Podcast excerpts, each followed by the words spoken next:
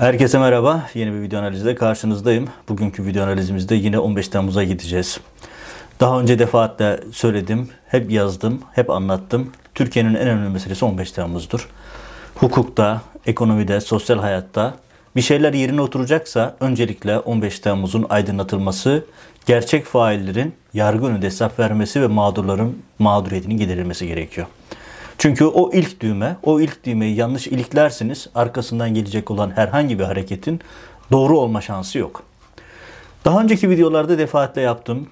Mahkeme evraklarından, dosyalardan, bilirkişi raporlarından, otopsi raporlarından ve kriminal raporlardan çok sayıda şüpheli işlemi ekranlara getirdim, getirmeye devam ediyorum. Bugün neden böyle bir video yapıyorum? Aslında bugünkü videonun kaynağı gazeteci meslektaşım Fatih Yılmaz'ın geçtiğimiz günlerde sosyal medyadan paylaştığı bir takım hava görüntüleri. Hava görüntüleri 15 Temmuz dosyalarından saklanmış. 15 Temmuz mahkemeler içerisinde yok. Ve bakalım başka hangi evraklar mahkemeden saklandı onu dava içerisinde göreceğiz. Ama bu evraklar, daha doğrusu bu hava görüntüleri, radar görüntüleri son derece ilginç. Çünkü yok denilen görüntüler demek ki bir yerlerde varmış. Ve bu görüntüler bize 15 Temmuz'daki büyük muammaya dair çok önemli şeyler söylüyor. Çünkü 15 Temmuz'da meclisin gerçekten bombalanıp bombalanmadığı hala büyük bir soru işareti. Ortada bir bomba var ama bu bomba uçaktan mı atıldı? Yoksa daha önceden yerleştirilen ve o gün o saatte patlatılan bombalar mı vardı? Ya da başka bir şey mi çevrildi? Başka bir düzenek mi kuruldu? Çünkü ortaya atılan iddiaları desteklemeyen somut veriler var. İşte birazdan şimdi onlardan birini daha ekrana getireceğiz. Ekrana getireceğim. 15 Temmuz akşamındaki İS Ankara üzerinde uçan uçaklara ait hava resimleri, radar kayıtları. Çok sürpriz detaylar var. Bunların hepsini tekrar anlatacağım size. Ama önce biraz hafızaları toplamakta fayda var. Biliyorsunuz 15 Temmuz üzerinden 5,5 yıl geçti ve maalesef e, iktidar medyası ve iktidar medyasının işte kalan az sayıdaki gazeteci arkadaşlar da bu konuyla ilgili çalışma yapmamayı tercih ediyorlar. E, bir kısmı iktidarın söylemlerini tekrar ediyor. Bir kısmı da aman niye başım ağrısın benim meselem değil deyip konunun üzerine gitmiyor. Oysa ki hep söyledim Türkiye'de olabilsem yapacağım en önemli iş 15 Temmuz davalarını izlemek olurdu. Neden izlemek olurdu? Çünkü şu gerçeği hatırlatalım. 15 Temmuz'da yani Türkiye'de işkence bitmişti. Maalesef 17-25 Aralık sonrasında e, tekrar o eski işkenceci kadrolara emniyet teslim edildi. 15 Temmuz'dan sonra zaten bu artık tüy dikilmişti. 15 Temmuz'da yoğun işkenceler olduğu için ve hatta bu işkenceler Anadolu Ajansı ile servis edilip ekranlara, TRT ekranlarından gösterildiği için e, bizzat inkar edilemeyecek bir haldeydi. Bunları niye hatırlatıyorum? Çünkü 15 Temmuz'daki ilk ifadeler ve 15 Temmuz'dan sonra hazırlanan iddianamelerdeki bilgilerin hepsi manipülatifti. Çünkü işkence altında alınmıştı. Zaten sanıkların hali ortadaydı. Özellikle bu Levent Türkan'ın falan halini gördünüz. Parmakları kırılmış, öldü diye bir kenara bırakılmış insanlar bunlar. Ve bu ifadelere itibar etmemek gerekiyordu. Mesleki tecrübemiz de zaten bunu söylüyordu. Mahkemeler başladığı zaman gördük ki sanıkların tamamı gördüğü işkenceyi anlatıyor ve ifadelerin kendine ait olmadığını söylüyor. Ve akabinde kendilerine yönelik suçlamalara maddi delillerle cevaplar veriyorlar. Mesela birkaç önceki videoda anlattım. 15 Temmuz akşamı Akıncı üstündeki kule kayıtları, Duman isimli kayıt, uçakla kule arasındaki iletişimi kaydeden kayıtların manipüle edildiğini, nasıl manipüle edildiğini, mahkemede nasıl ispatlandığını anlatmıştım. Eğer izlemeyen varsa dönüp bence o videoya bir bakmasında fayda var. Çünkü maddi delillere dayanan bir videoydu. Şimdi aynı şey uçaklar için de geçerli. Ama buraya geçerken bir şey hatırlatayım. Ya bu sadece bir vakada değil. 15 Temmuz dosyalarının hepsinde aynı örneği görüyoruz. Mesela Marmaris. Ya Marmaris'te Gökhan Sönmez Ateş ve iddiaya göre darbecilerin Erdoğan'ı almaya giden timi daha Çiğli'deyken Marmaris'te Erdoğan'ın olduğu iddia edilen otelde sağa sola ateş eden orada iki kişiyi şehit eden kişiler vardı. Üç helikopter vardı ve bu üç helikopterin bütün kayıtları silindi. Radar kayıtları silindi, kule kayıtları silindi. Hiçbir iz yok. Ya 40 tane şahidi vardı onun. Mahkeme kayıtlarında var bu şahitler. Orada otelde kalan İngiliz turisti buldum. Onunla röportaj yaptım. Onu destekleyen bilgiler var vesaire var. Ama ne hikmetse mahkeme dosyasında o 3 helikoptere dair hiçbir bilgi yok. Kimse de sormuyor. Ya bu 3 helikopter nereye gitti? Bunun kayıtlarını hangi güç radar kayıtlarını sildi, bütün verileri, izleri sildi diye sormuyor. Aynı şey başka dosyalarda geçerli. Şimdi işte Akıncı'da yaşayacağız. Mesela daha önce bu videolarda anlattım. Akıncı iddia yargılaması ve özellikle Ankara Jandarma Genel Komutanlığı yargılaması mahkeme evrakları ki ulaşabildiklerim bunlar. Daha ulaşamadıklarımda neler var Allah bilir. Yani şöyle düşünün. Şu ana kadar anlattıklarım ve birazdan dinleyeceklerinizin tamamı savcının dosyaya koyduğu bilgiler, sanıkların savunmaları üzerinden edinebildiğim bilgiler. Dosyaya konmayan bilgilerde neler var onu bilmiyoruz. Ulaşma imkanımız da yok. Mesela şimdi 15 Temmuz akşamı öldürülen sivillerin üzerinden çıkan bir takım şüpheli işlemler, mermiler vardı. Mesela isimleri yanlış söylememek için radyo ekrana bakacağım. Mesela Mustafa Avcı, Yakup Başıbüyük, Ömer Takdemir. Bunların vücutlarından, cesetlerinden, bunların otopsi raporlarını tek tek okudum. Zırh delici çelik mermi çıkmış. Zırh delici çelik mermi TSV envanterinde yok. Yani sözüm ona darbecilerin, darbeci gerçekten bir darbe ise bile böyle bir mermi envanterde yok. Bu mermileri kim attı, bu sivilleri kim öldürdü sorusunun cevabını mahkeme araştırmadı bile. Mesela Ümit Çoban, Medet Ekizceli, Rüstem Resul Perçin. Bu şehitlerin vücudundan çıkan mermiler de TSK envanterinde yok. Hatta bu mermiler o yargılamadaki sanıkların mermi, e, silahlarıyla karşılaştırılıyor. O silahlardan çıkmadığı da net olarak raporlarda var. Hatta raporu da söyleyeyim. Ankara Balistik 19'a 09077 dosya numarasını da söylüyorum. E, böyle bir e, raporda ama rağmen kimse bunun arkasını sormadı. Mesela diğer kısa kısa hatırlatmalar yapacağım mesela bu aşamada. 15 Temmuz'un en sembol isimlerinden bir tanesi o dönemin Emniyet Terörle Mücadele Daire Başkanı Turgut Aslan'ın yaralanması ve şoförünün şehit edilmesi olayıydı. Şoförü koruması Hasan Gülhan. Allah rahmet eylesin. Onun e, şehit edilmesi olayıyla ilgili en kritik olay bir tane MP5 otomatik tabanca. 11 CO 1248 seri numaralı. Bu numarayı özellikle söylüyorum çünkü dosyadan uçuruldu bu delil. Ya düşünün en kritik delil dosyada yok. Ve mahkemeler bu delilin, delil nasıl kayboldu sorusunun peşine gitmiyor. Yani en kritik delillerden birisi bu. Yani bir şehit, bir yaralı var ve seri numarasına kadar belli olan bir silah var ama silah yok. Delil olarak kayboldu. Delil dosyasında da yok. Mesela jandarmanın önünden 5.56 mm çapında 377 tane kovan toplanmış. Mahkeme dosyasından okuyorum bunu. 44 ayrı silahtan çıktı tespit ediliyor. Kriminal raporda var bu. Ama ortada 26 sanık var. Ve 18 tane silahın sahibi belli değil. Kimden tarafından atıldı, kimin bu silahlar, kim getirdi, kim götürdü belli değil.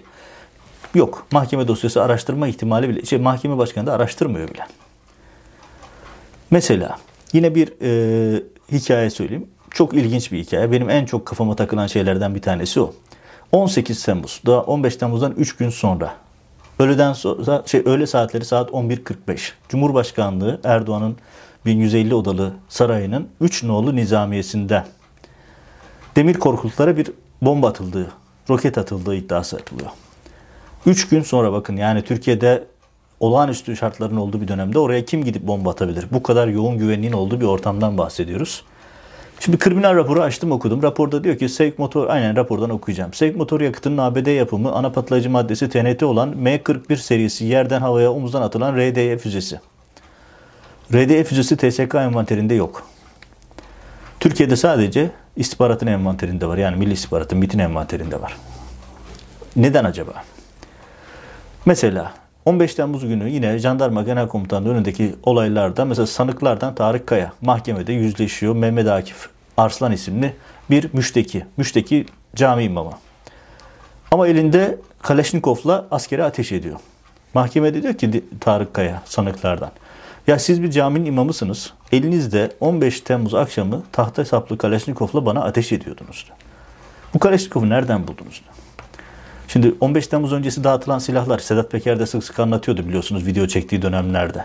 Ki bu da belgeli artık 15 Temmuz öncesi dağıtılan silahlar. Acaba bu silahları kimlere nasıl dağıttılar ve bu insanlar bunu nereden biliyordu? Gibi sayısız örnekler var. Mesela benim en çok üzerinde durduğum ve şimdi ekrana getireceğim bir görüntü var. Yani bunları çok detaya inmiyorum çünkü dos- asıl anlatmak istediğim habere gelmek istiyorum.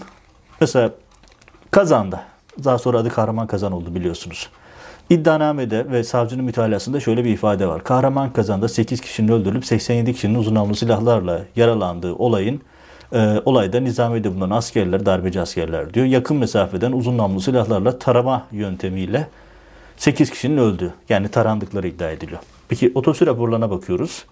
Ölenlerden Ömer Takdemir, Şen- Samet Cantürk, Hasan Yılmaz, Emrah Sapa, Ali Anar ensesinden tek kurşunla ve bitişik atış kadar yakın mesafeden vurulmuş. Yasin Yılmaz ise sağ kulağının arkasından vurulmuş. Şimdi önünüz nizamiye bakıyorsa, siz de buradaysanız, burada ateş eden kişi sizi mermi arkanızdan dolup kafanızdan arkanızdan vuramaz. Ve tarama yapılmışsa ekranda götürdüğüm grafikte olduğu gibi herkes nizami bir şekilde enseden tek kurşuna vurulmuş olamaz. Ve ilginçtir o anda elektrik kesiliyor. Görüntülerde de var. Ve bir anda ortalık karışıyor. Bir bakıyorsunuz 8 tane enseden kurşunlara vurulmuş kişiler var. Ve mahkemede de ki bunları darbeci askerler yaptı. Darbeci askerler kendilerinin yapmadığını ispatladılar ama kimin umurunda? Kimsenin dikkatine bile gelmiyor. Mesela az önce söylemiştim. e, Duman kaydı ile ilgili rakamı tekrar söyleyeyim. 5073 ses kaydı var Duman. E, Kule ile uçaklar arasındaki kayıtta 4572 ile oynandığı tespit edildi. Ve savcılığa 15 gün geç teslim edildi. Bu 15 gün içerisinde orada hatta daha önceki videoda anlattım. E, Yarbay Nihat Altıntop var. Kendisi de MİT'in muhbiri olduğunu daha sonra mahkeme aşamasında ortaya çıktı. E, belge şey uç, kuledeki kayıtları saklıyor. 15 gün boyunca emniyette bekletiliyor kayıtlar. Daha sonra savcılığa teslim ediliyor. 15 gün herhalde bayağı yoğun bir çalışma yaptılar. Evet şimdi bütün bu hatırlatmaları yaptım ama asıl meseleye gelelim. Şimdi 15 Temmuz'la ilgili Erdoğan rejiminin ben yıllardır Washington'da yaşıyorum ve burada gazetecilik yapıyorum. 15 Temmuz'la ilgili en çok söylenen şeylerden bir tanesi nedir? Cumhurbaşkanlığı Külliyesi sarayın vurulması. Gerçekte saray vurulmadı. Sarayın dış avlusunun dışındaki kavşağa ateş edildi ama onunla ilgili bir sürü soru işareti var. Şimdi oraya geleceğim. Meclisin bombalanması. Erdoğan rejiminin Amerika'da yaptığı en büyük propaganda bu. Hatta her geldiklerinde şunu söylüyorlar. İşte sizin kongre binanız vurulsa ne olurdu? Beyaz Saray vurulsa ne olurdu? Tabii etkili bir propaganda. Yani meclisin vurulması. Hani darbeciler meclisi niye vurmak ister ayrı bir konu ama hani saçma bir durum. Ama sarayın vurulması. Yani sarayı vurmak yerine gidip otoparkın dışındaki alana bir tane boş alana bomba atıyorsunuz. O da darbe bittikten saatler sonra. Yani kule ele geçirilmiş darbeciler teslim olmaya başlamış. Sonra bir uçak geliyor ve oraya tuhaf bir bomba atıyor. Bombanın iddia edildiği bomba olma ihtimali yok. Çünkü ekrana görüntüleri de getireceğim. O bombanın o hasarı vermesi mümkün değil. Şimdi ne var? 15 Temmuz'la ilgili temel neydi? Meclis işte göl başındaki özel harekatın vurulması ve çok sayıda polisin şehit edilmesi çok vahşice bir eylemdi. Cumhurbaşkanlığının bombalanması ve meclisin bombalanması. Şimdi raporlarda ya bilir kişi raporlarında hiç yakıt harcamadan uçan uçaklar gözüküyor. Öyle raporlar var ki aklınız durur. Yani ben uzman değilim ama uzmanlara sorarak çalıştım bu dosyayı. Daha önceki dosyalarda yaptığım gibi. Yani öyle raporlar var ki aklınız, hayaliniz akıl alacak gibi değil. Yani bir kere hiç yakıt harcamadan uçan F-16'lar var. Diyor ki sanki ya kardeşim bu uçağın uçmadığı belli, yakıtı dolu. Hiç ama savcının iddiasına göre saatlerce uçmuş gözüküyor. Tekrar yakıt almadığı da belli çünkü belli kayıtlarda var. Mesela şimdi size bir şey söyleyeceğim. 15 Temmuz akşamı 97 hava aracına ait pilot bilgilerinin 57 tanesinin kimliği belirlenemiyor. Çok tuhaf değil mi? Yani şimdi ve mahkeme bunun peşine düşmüyor. Yani 64 tane F-16 var şeyde e, Akıncı üstünde. 60'ı inceleniyor. 4'ü bütün incelemelerden kaçırılıyor. E, 4 tane uçak inceleme dışı bırakılıyor. Neden?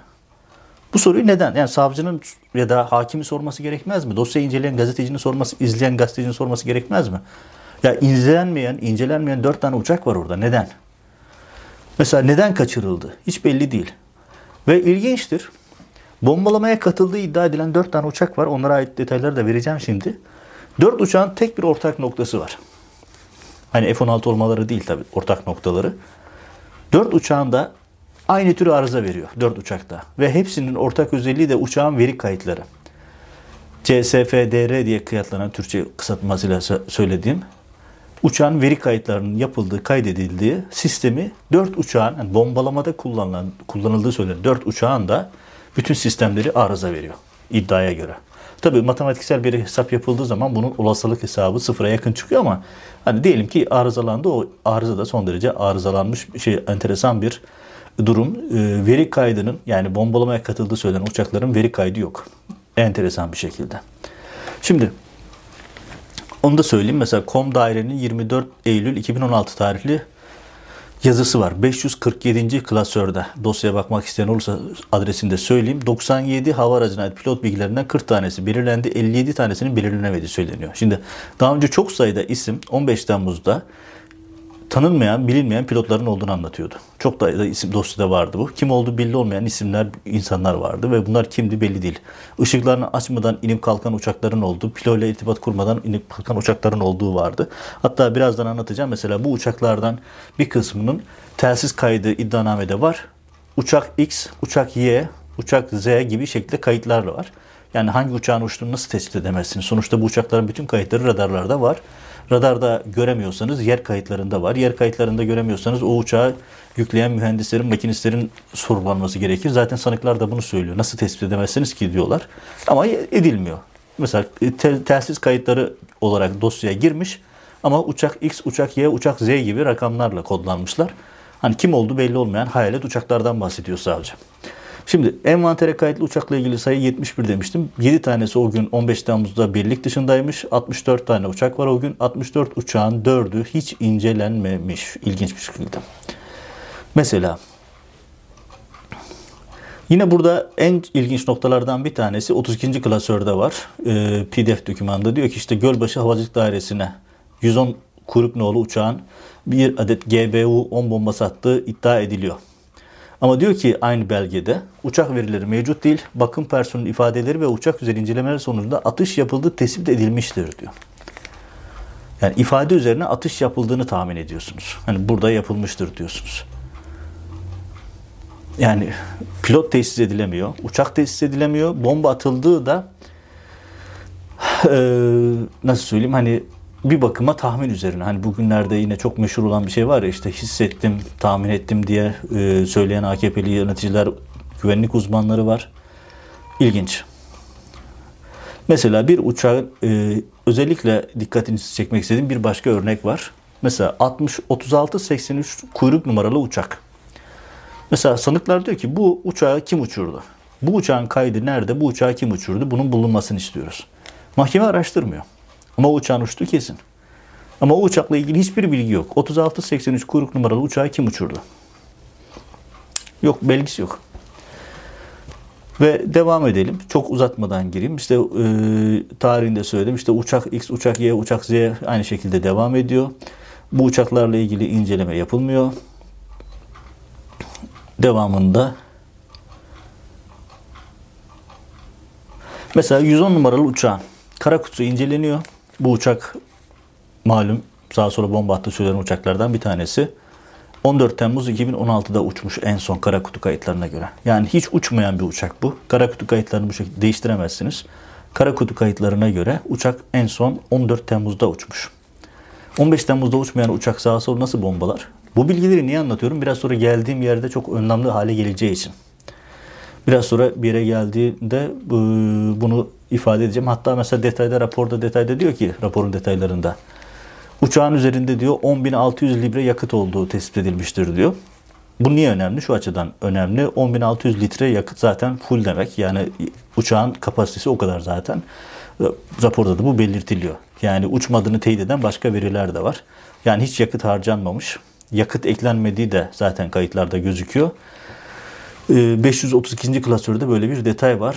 Onu da ifade etmiş olayım. Mesela ilginç noktalardan bir tanesi. Hani Erdoğan'ın sarayının dışına atılan bomba var ya çok absürt bir durum. Kocaman sarayı ıskalayıp gidip kavşağa bir yol atıyor, bomba atıyor. O bombanın ekranına getiriyorum görüntüsünü. Yolda birazcık boya yapmış sadece. Herhangi bir krater, krater, krater herhangi bir çöküntü falan yok. O da çok tuhaf çünkü iddia edildiği şekilde bir bomba atılmışsa atılan bom bahsedilen bombanın ağırlığı 250 kilo.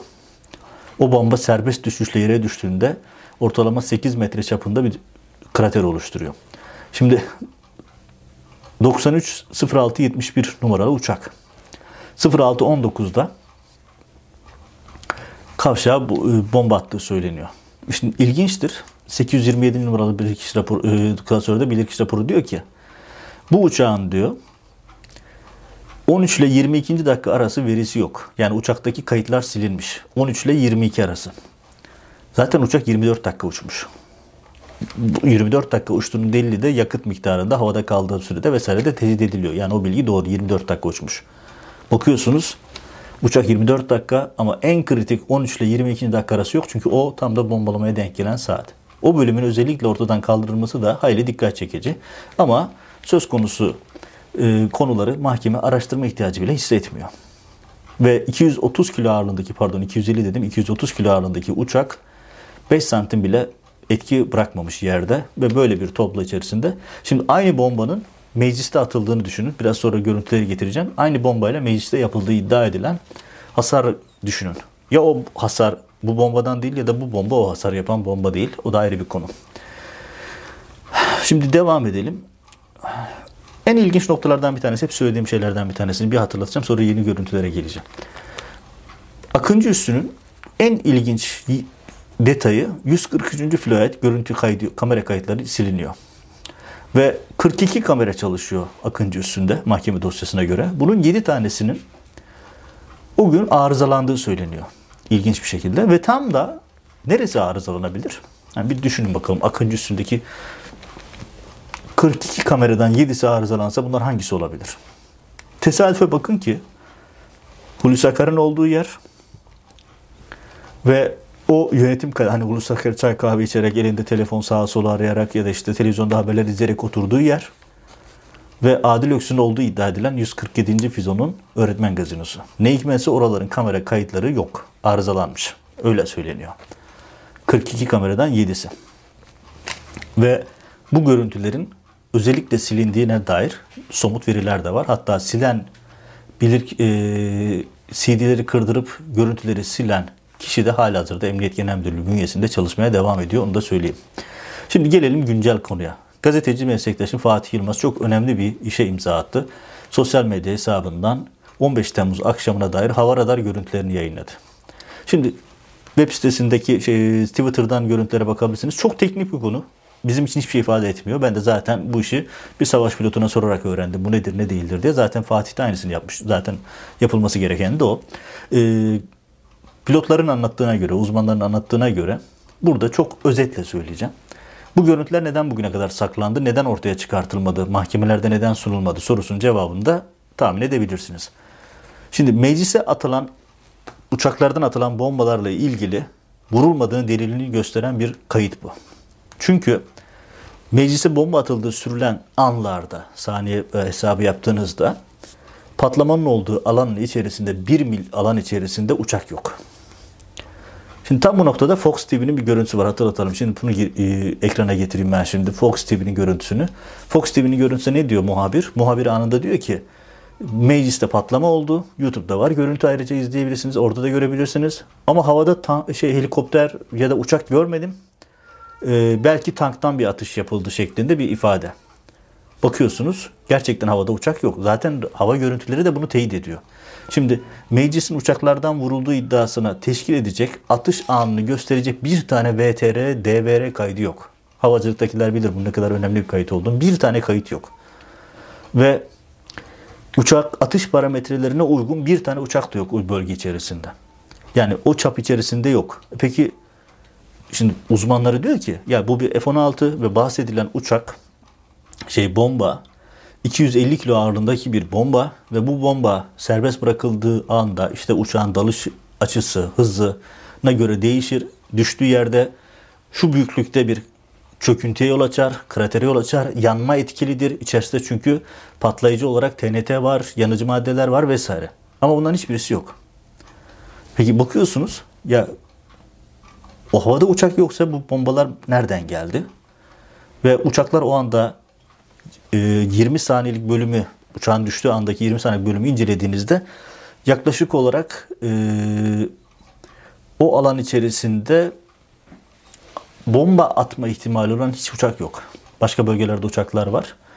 Peki bu bombalar nereden geldi? Bu bombalar acaba önceden mi yerleştirildi ya da yerde tanktan ya da başka bir cihazdan mı atıldı ya da zaman ayarlı bir bomba mı kondu? Şimdi tabii bunu destekleyen çok önemli, yani bu görüntüleri daha önemli kılan şey şu. Bugüne kadar işte Ahmet Nesin de yaptı, uzmanların çıkarttığı, başka ben, ben de yaptım, başka gazeteci arkadaşlar da yaptı. 15 Temmuz'da bombalandığı iddia edilen meclisle ilgili olarak e, hep söylenen Erdoğan rejiminin en çok propagandasını yaptığı, bütün yabancı ziyaretçilerini alıp oraya götürdüğü yer meclis. Çünkü etkili bir propaganda. Meclisi bombalandı. Demokrasinin mabedi, merkezi. Şimdi iddia o ki bu ben bomba işte e, uçaktan atıldı ama hava radar kayıtları gösteriyor ki o saatte e, bombanın atıldığı iddia edildiği saatlerde o çapta bir uçak yok. Yakınlarda bir uçak yok. Sağ, mesela göl başında, göl başındaki emniyeti bombaladığı söylenen uçak o saatte Akıncı'da yerde. Yani o da uymuyor. Ve o gece ışıklarını kapatmış, kaydı belli olmayan az önce rakamı da söyledim. Mahkemelerin ısrarla aramadığı bir takım uçaklar var. Peki bu uçaklar kim? Nerede? Yani kim bu insanlar? Kim bu pilotlar ve bu uçakları kim kullandı? Bu uçakların neden kaydı yok? Neden incelenmeyen uçaklar var? Çünkü aynı zamanda radar kayıtlarında gözükmüyor orası da. Şimdi meclisteki meseleye gelince de ya meclisteki mesele zaten başından bu yana şüpheli. Niye? Çünkü bir takım görüntüler paylaşıldı. İşte bir tane makam odası mesela işte Binali Yıldırım odası dendi. Ya kapılar üst üste yığılmış. Ama güya bombayla o hale getirilmiş. Duvarda Atatürk resmi ya da bir başka odada Binali Yıldırım'ın şey, Erdoğan'ın resmi. Milim kıpırdamamış. Camlar kırılmamış. Masada vazo var. Vazo aynen duruyor. Ya bir bomba düşecek oraya. 250 kilo ağırlığındaki bir bomba düşecek ve 90 dereceyle düşüyor bomba ve düşmenin etkisiyle daha da hızlanıyor. Yani olduğu yeri yakıp yıkması gerekir ama hiçbir şey yok. 2,5 metre büyüklüğünde bir bombadan bahsediyoruz. Ve bombada bakıyorsunuz işte olma anı bomba yukarıdan değil e, hasar yandan girerek vurabilmiş. O bombanın yandan gelme şansı yok çünkü o güdümlü bomba değil. Yandan gelme şansı yok. Yandan atılan bir hareket olması gerekiyor. İşte çatıda patlayan bir bomba var. Daha çok ses bombası gibi çünkü çatıdaki verdiği hasar söylenen bombayla hiç ilgisi yok. Yani 25 metre çapında 8 metre derinliğinde bir krater oluşturması gereken bir bombadan bahsediyoruz. Ve e, bomba bahçeye atıldığı söylenen bombaya bakıyorsunuz. İşte orada bir çukur gösteriliyor. Çukur birkaç metre yani 1 metre 80 belki 1 metre 90 santim geniş e, derinliğinde bir çukur.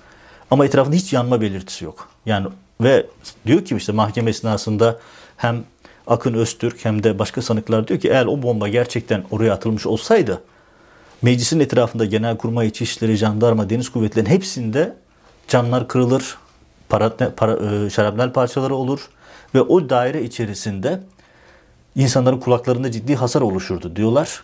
Ama hiçbir şey yok. Ya bakın bombanın düştüğü söylenen yerdeki odadaki bayraklar yerinde duruyor. Ama orada bir hasar olduğu belli. Yani bu hasarın havadan fizik kuralları gereğince atılan bir bombayla ki zaten radar kayıtları o anda havada uçak olmadığını gösteriyor. Bir yerden bomba geldi belli. Sonuçta bir yeri patlatıldı burası. Peki nasıl patlatıldı? Mahkemeden araştırması gerekirken bunları maalesef yapmadı.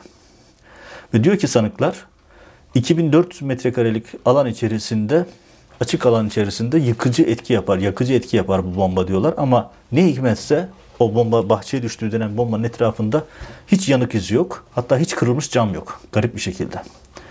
Ve nedense hiçbir bombayla ilgili de balistik inceleme yok. Yani etrafta e, patlayan, dağılan parçaların balistik incelemesi de yok. Mesela bir yine bir bakıma önemli bir detay daha şu. Çok detaylı olmadan devam edeyim. Mesela Gölbaşı Havacılık Okulu'nda bir helikopterin vurulduğu iddiası var. İşte bu iddiada 7 kişi şehit oldu. Bir helikopter vuruldu ve 7 kişi şehit oldu diye bir iddia var. O helikopteri hiç görmedik. Hiç kimse düşmüş bir helikopter görüntüsü göremedi bugüne kadar. Hani göl başında işte emniyetin önüne gidildi, emniyetin fotoğrafları çekildi, yani vurulmuş araçların fotoğrafları çekildi, onun üzerinden propagandalar yapıldı. Ama helikopter hiç görünmedi. Hiçbir mahkeme dosyasında helikopterin görüntüsü yok. Ama o helikopteri düşürdüğü iddiasıyla müebbet alan isimler var. Yani şu düşen ve 7 kişi şehit 7 kişinin şehit olduğu yeri görebilen hiç kimse olmadı bugüne kadar.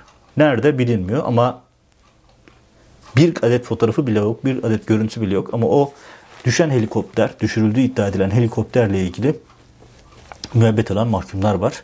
Ve dediğim gibi kara kutu manipüle edilen çok sayıda uçak var, veri var. Şimdi özetlemek gerekirse çok uzatmadan isme, rakamlara ve tarihlere boğmak istemiyorum ama illaki dosyanın doğası gereğince bir sürü isim, tarih, balistik rapor vesaire oluyor. Ama gazeteci meslektaşım Fatih Yılmaz'ın ortaya koyduğu veri çok önemli. 15 Temmuz akşamında meclisin ve Gölbaşı özel harekatın üzerinde bomba attığı söylenen saatlerde bomba atma yetisine sahip uçak yok. Ve bu görüntüler bugüne kadar mahkemelerden saklandı. Evet tekrar sormaya devam edeceğiz. 15 Temmuz akşamında ne oldu? Kim neyi planladı ve masum insanlara hangi kumpası kurdu? Takip etmeye, araştırmaya devam edeceğiz. Siz de takipte kalın.